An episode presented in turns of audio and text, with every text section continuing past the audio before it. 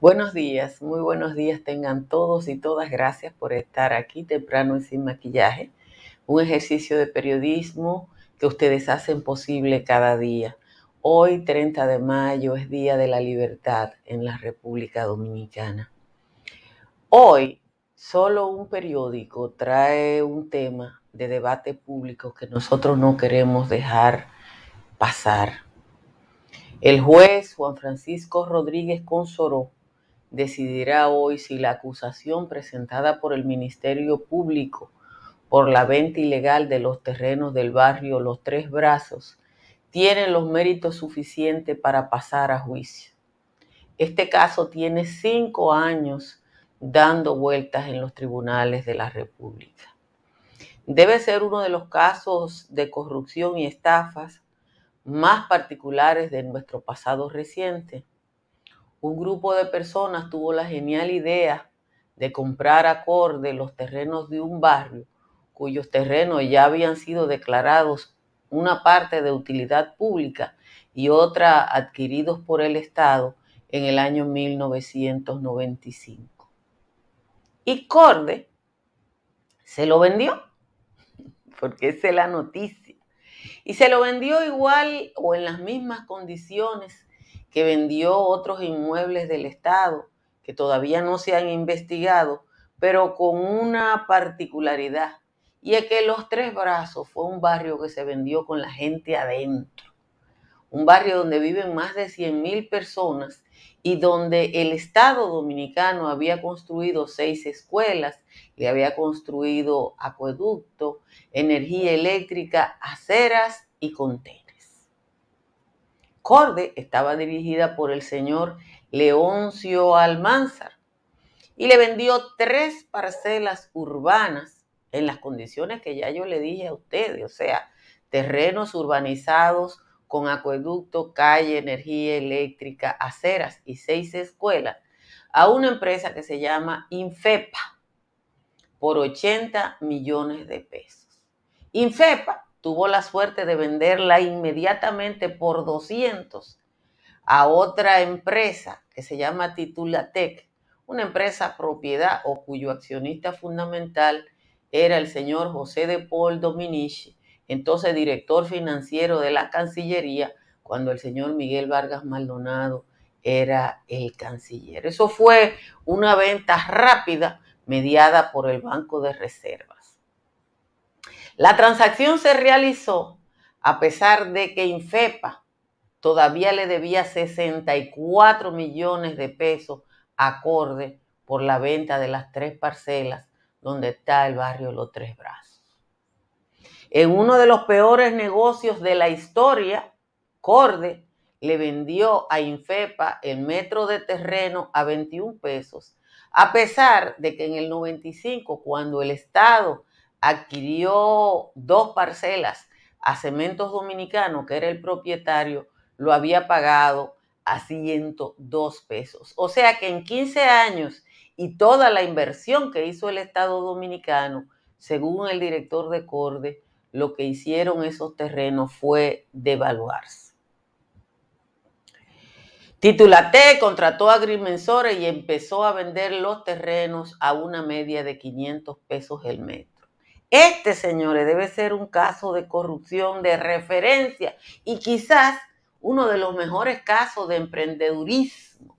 Esa palabra que se usa ahora.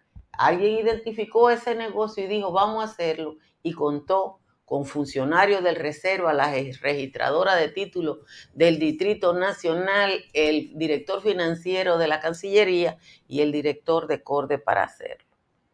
Aunque hoy es Día de la Libertad, y el día es propicio para que recordemos un poco de nuestra historia a propósito de la dictadura de Trujillo.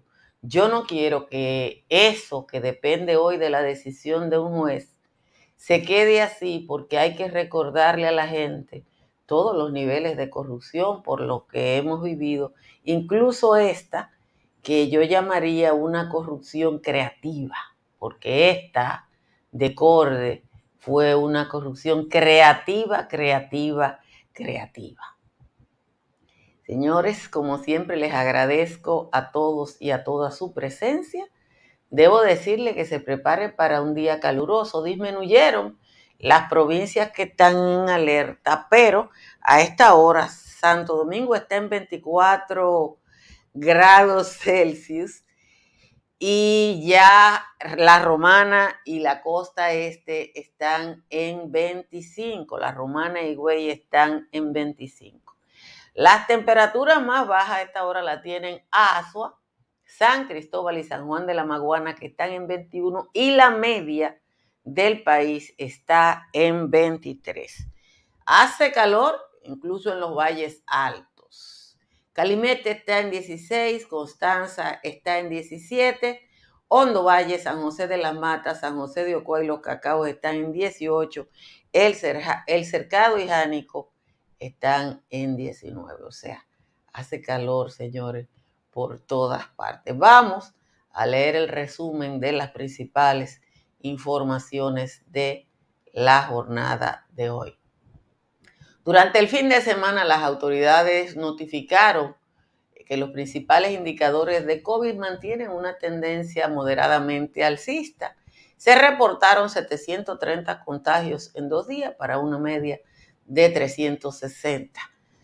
En el boletín 801 indica que eh, esos casos, de esos casos, 78 personas están ingresadas, 68 en camas eh, comunes y 10 en camas de cuidados intensivos. Hoy se decide el caso de los tucanos. La Procuraduría Especializada de Persecución de la Corrupción pide al tribunal que condene a 10 años de prisión a Daniel Aquino Hernández, Ramón Pichini Núñez y el ex ministro de el ex eh, ministro, el señor Peña Antonio, no era ministro, era jefe de la Fuerza Aérea en ese, en ese momento, y que se le imponga una multa de 7 millones de dólares. Además, pidieron que las empresas imputadas se le condene al pago de 100 salarios mínimos. La empresa Embraer, que fue quien vendió los tucanos, llegó a un acuerdo con las autoridades y admitió primero en Estados Unidos, claro está, porque eso vino desde el 2014 en Estados Unidos, al pago de 7 millones 40 mil dólares al Estado Dominicano mediante el acuerdo también entregó los documentos que sirvieron de elementos de prueba de este proceso. Hoy también se decide el caso de los tres brazos, si tiene mérito para ir a ir al juicio. El, el barrio Los Tres Brazos fue vendido con la gente adentro en un esquema de compra fraudulenta de terreno. En ese proceso judicial, los acusados, Leoncio Almanzar, es director de CORDE, Manuel Aibar Ferrando, ex gerente inmobiliario de la entidad Irving Cruz, es consultor jurídico, y Rosabel Castillo, ex registradora de títulos del Distrito Nacional, también José de Paul Dominich, principal accionista y representante de la inmobiliaria Titulatec, y los agrimensores Ana Osuna, Adonis Ruiz y Licetel González. La Fiscalía de Santiago y la Procuraduría Especializada contra Crímenes y Delitos de Alta Tecnología presentaron acusación contra el presunto cabecilla de una red que supuestamente sustrajo más de 18 millones de pesos mediante suplantación de identidad y clonación de, de dos programas sociales del gobierno. José Antonio Santana Moronta realizó, oigan bien, 58.338 operaciones fraudulentas desde el 9 de septiembre hasta el 8 de diciembre del 2020. El imputado realizaba la mayoría de esas transacciones en horas de la noche, traspasaba dinero de esas tarjetas a su cuenta, a, una cuenta en la Asociación Cibao que, se, que eh, determinó esa irregularidad y la reportó. Los trabajos de construcción de la primera etapa del muro fronterizo entre República Dominicana y Haití marchan de forma acelerada. Todos los trabajadores son haitianos, pero los contratistas dicen que esos tienen documentos. República Dominicana suscribió por primera vez un acuerdo de promoción y protección de inversiones con el Fondo de la Organización de Países Exportadores de Petróleo. Este acuerdo estimulará el flujo de capitales hacia República Dominicana desde los Estados miembros de la OPED, quienes financiarían proyectos de interés público y actividades del sector privado. Las autoridades de socorro informaron ayer que ocho provincias se, se, encuentran en alerta ante eventuales inundaciones debido a las lluvias de los últimos días en varios puntos del país. Santiago y La Vega están en alerta amarilla, mientras que Ato Mayor, Santiago, Rodríguez, San José de Ocoa, Monteplata, Monseñor Noel y Sánchez Ramírez están en alerta verde. Finalmente, la presidencia de Colombia se definirá en segunda vuelta el 19 de junio entre Gustavo Petro y Rodolfo Hernández, que fueron los más votados en la primera vuelta. El uribismo o el neuribismo salieron derrotados porque no pasaron ni siquiera en esto. Petro obtiene en su tercera aspiración presidencial 8.479.000 votos, que equivalen al 40.31%. Como siempre, les agradezco a todos y a todas que estén aquí y les pido que le den a like y que compartan esta transmisión. Miren, el caso de los tres brazos eh, no está en los medios hoy, a pesar de que va a ser hoy cinco.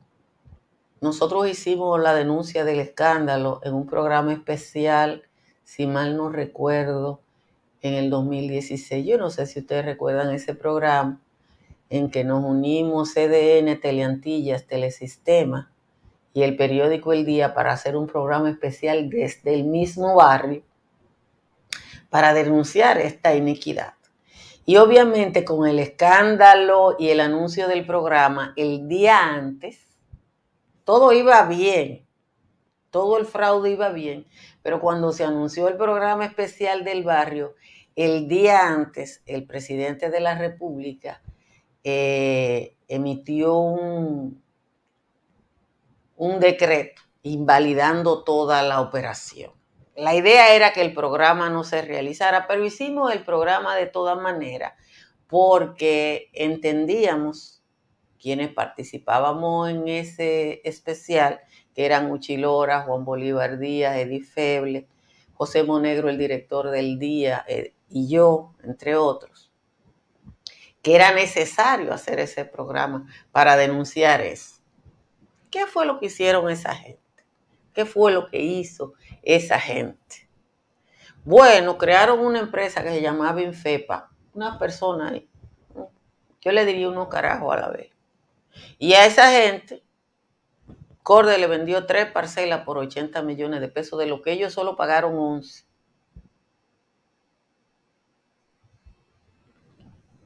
Y ellos se, unos días después, se la, se la venden por 200 millones una de gran operación de bienes raíces a Titulate, que a su vez instala un galpón en la entrada del barrio, que fue probablemente la única inversión que hicieron, contrataron a unos agrimensores, subdividieron las tres parcelas y empezaron a vendérselas a las personas que las ocupaban a 500 pesos al metro.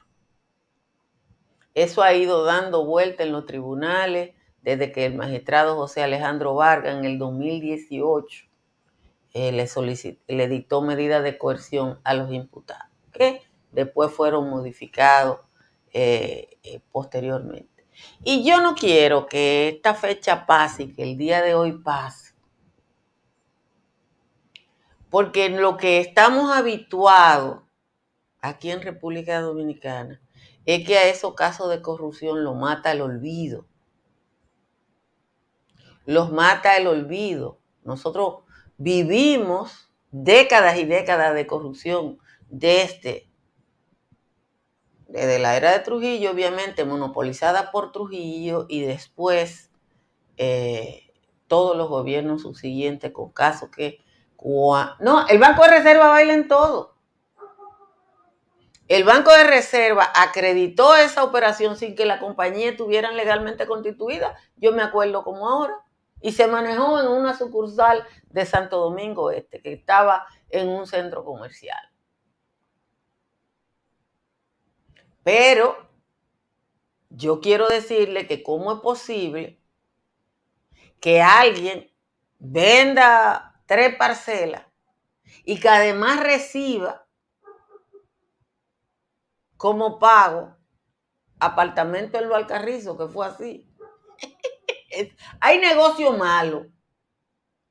Hay negocio malísimo y los negocios que hizo Corde en la venta de los tres brazos. Malo, malísimo y eso. Porque uno no sabe cómo eh, puede eh, hacerse negocios tan malos. Les recuerdo y les recomiendo ahora a todo el mundo que instale paneles solares como hice yo, porque usted instala paneles solares de Trace Energy y puede reducir su factura eléctrica hasta un 99%. Llame al 809-770-8867 o escriba al 809-910-2910. Y si va a intervenir una edificación, llame a Estructuras Morrison. Estructuras Morrison está en cualquier lugar del mundo, analiza la vulnerabilidad de su edificación y les recomienda la forma en que usted debe intervenir para hacerlo con seguridad y calidad. Y para que conozca los beneficios de la póliza de vehículos de motor y de todas las otras pólizas de Seguros Pepín, llame al 809-3 par de 33003 o escriba al 809-412-1006. Cerca de usted hay una farmacias Medicar GBC. Las farmacias Medicar están abiertas 24 horas, 7 días a la semana y en la tienda siempre le van a dar el 20% de descuento. Para comprar, vender o alquilar en la Florida o en cualquier otro estado de la Unión Americana, llame a Tamara Pichardo. Tamara está el 305-244-15 84. Y si su techo tiene filtración, llame a Unimper que tiene la solución en el 809-372-0640. También puede escribir por WhatsApp al 809-989-0904. Unimper tiene además sistemas de seguridad. Tenemos una décima de hoy especial. Aquí está la décima. ¿Dónde fue que la puse? Aquí. Vamos a leer esta décima que cortitica. Dice el señor Juan Tomás, el más bello del rebaño de doña Juana y Kiki anda ruling por aquí celebrando el cumpleaños. Un humo de todo el tamaño me pienso dar esta noche, escuchando el hit de Roche que pegó Manuel Jiménez. Y si no encuentro retenes, me voy para Santiago en coche. Si consigo par de pesos para celebrar este día, me hartaré de comida más allá del pan con queso me entregaré a los excesos del alcohol y el amorío, si aunque sea un amigo mío, de tanto que hay en las redes, se aventura y si es que puede, va y me pone un envío. Esa es la décima de hoy del tal Juan Tomás, que por demás cumple años, mucha salud, que es lo único que uno le puede desear a la gente eh, después que está PM, como el señor Juan Tomás. Miren, hoy es Día de la Libertad y nosotros no podemos, y menos en este momento, eh, dejar de, de recordar lo que significó para la vida dominicana salir de 30 años de dictadura. Los dominicanos vivimos rondo diciendo que aquí se, se mata a todos los dictadores, pero los matamos después que dan mucha brega. aquí Trujillo fueron casi 31 años eh, que estuvo ahí dando macana, como dijera Narcisas, y convirtiendo el Estado Dominicano en una finca. Eh, cuando los Trujillos se fueron de aquí, se llevaron 700 millones de dólares en efectivo, sin joyas, y bienes que todavía no se sabe porque muchos de los inmuebles dominicanos adquiridos para el Estado durante la dictadura, sí, fue en el 61, fue del 30 al 61. Muchos de los bienes adquiridos durante la dictadura fuera del país estaban a nombre de la familia Trujillo y los gobiernos sucesivos no necesariamente actuaron en defensa del interés público, porque ustedes saben que virtualmente nosotros nos quedamos con un trujillismo sin Trujillo. Eh, solo los siete meses de Juan Bosch eh, fueron eh, o, estuvieron contrarios al régimen. Los Trujillitos, Balaguer fue un hombre de Trujillo toda la vida. Y si usted ve el gabinete de Balaguer y la gente que tenía influencia, o los gabinetes de Balaguer, y la gente que tenía influencia en, en el régimen de Trujillo se va a dar cuenta eh, sí, 700 millones de dólares del año 1961 son 4 o 5 mil millones de dólares de este momento. Hay gente que simplemente le multiplica por 100, pero yo utilizo más o menos la norma de los Estados Unidos que lo multiplica creo que por 70. Y eso se llevaron los Trujillo en el yate Angelita. Entonces, eh, Aquí lo que pasó es que se quedó en el trujillismo sin Trujillo. Los Trujillos, los vinculados a Trujillo se quedaron en el poder. Y yo me acuerdo una entrevista que yo le hice a Dede Mirabal hace todos los años del mundo, que anda por ahí. Y doña Dede me contaba todas las peripecias que ella pasó. Ah, que te felicite a ti, Yolanda Capellán, si cumpleaños, felicidad. Y me decía doña Dede todo lo que ella y doña Chea, su madre, pasaron para criar a los huérfanos de sus tres hermanas y a sus propios hijos, porque tenían todo el contra, a pesar de que era una familia acomodada. Porque todos los trujillitas se quedaron en el poder y los guardias trujillitas fueron los que siguieron siendo los los, dirigiendo los cuerpos de seguridad del Estado. Y Trujillo, que fue cuatrero y violador, lo que hizo en el Estado, lo que hizo, no, no los hijos, los amigos de la familia Trujillo, porque acuérdense que aquí se aprobó una ley de destrujillización que ha sido violada en reiteradas ocasiones y que entendía esa ley que tenía que haber un proceso que nunca se realizó. Pero que Trujillo fue sometido en el 1914 por robo de ganado. Trujillo y su hermano Petán fueron sometidos en el 14 por robo de ganado, por cuatrerismo. Y eso fue antes de la ocupación americana. Llega la ocupación americana, Trujillo entra a la guardia que se, que se formó o que formó el ejército de ocupación americana, como aprendió a hablar inglés, lo ascienden al rango de teniente y como segundo teniente lo imputan por violación y estupro en San José de los Llanos. Y dice José David que él fue limpiabota de negro. Bueno, la fortuna de negro anda por ahí perdida. A Trujillo lo imputan y lo llevan a corte marcial por violación y estupro de una joven de 17 años en San José de los Llanos. Y es significativo que Trujillo en el 14 se ha sometido por cuatrerismo y en el 20 se ha sometido por eh, violación y estupro, porque en definitiva, en los 30 años en lo que tuvo al frente del Estado Dominicano. Trujillo lo que hizo fue eso. Trujillo lo que hizo fue eso, robar y violar. Convirtió el Estado en un burdel. Decenas de familias se congraciaban con Trujillo llevándole sus hijas que era la verdad que pasó, pero muchas otras familias que no lo hacían, entonces se desgraciaron. Que una violación en 1920 tenía que estar muy evidenciada para llegar a juicio. Fue corte marcial, yo tengo aquí el acta, espérate, Fran.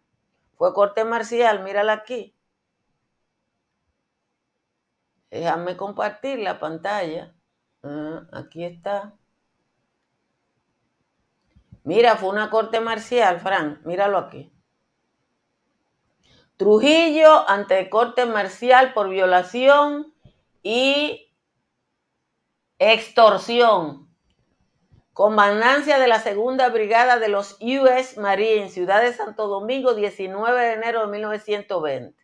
Del oficial comandante de la segunda brigada de los Marines, primer teniente, al primer teniente Walter Lawson, fiscal general del Consejo de Guerra San Pedro de Macorís. Asunto, cargo y especificaciones del caso contra el segundo teniente Rafael L. Trujillo, Guardia Nacional Dominicana. Acusación, violencia e intento de estupro.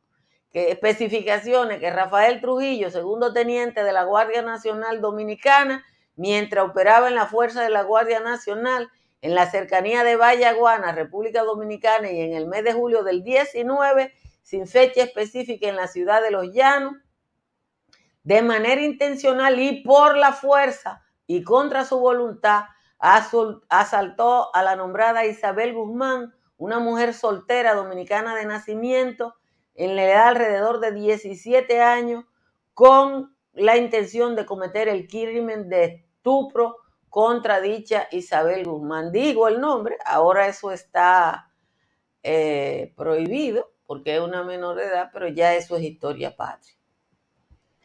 Eh, pero es importante decirlo. No, los documentos de una corte marcial no desaparecen porque si desaparecieran en la República Dominicana están, eh, acuérdense que es el cuerpo de Marina de los Estados Unidos.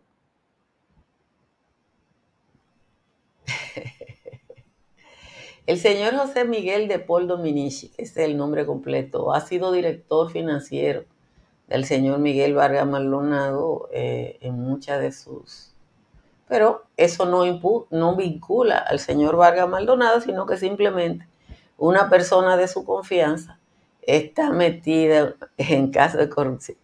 Miren, que, que, todavía queda gente con mente trujillita, todavía hay gente que no sabe de historia, señores es que no saben de historia. Es que la historia nuestra, una de las cosas que hizo Balaguer, una de las cosas que hizo Balaguer fue obviar la historia de los 30 años de la dictadura de Trujillo. Y eso todo lo que fuimos a la escuela de los 12 años, sabemos que en la escuela dominicana que nos daban un libro de historia de Jacinto Jim Bernal, la era de Trujillo no existía.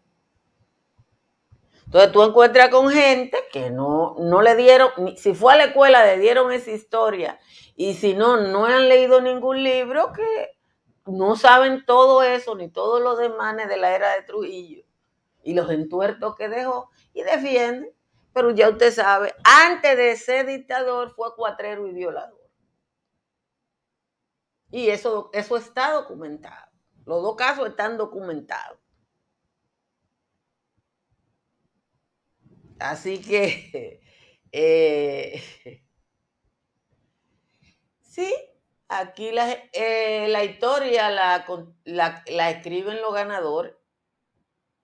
La historia la escriben los ganadores y eh, por eso eh, usted oye el holocausto contra los judíos y se estima que murieron la, misma cantidad de gitanos que de judíos, pero los libros no aparecen.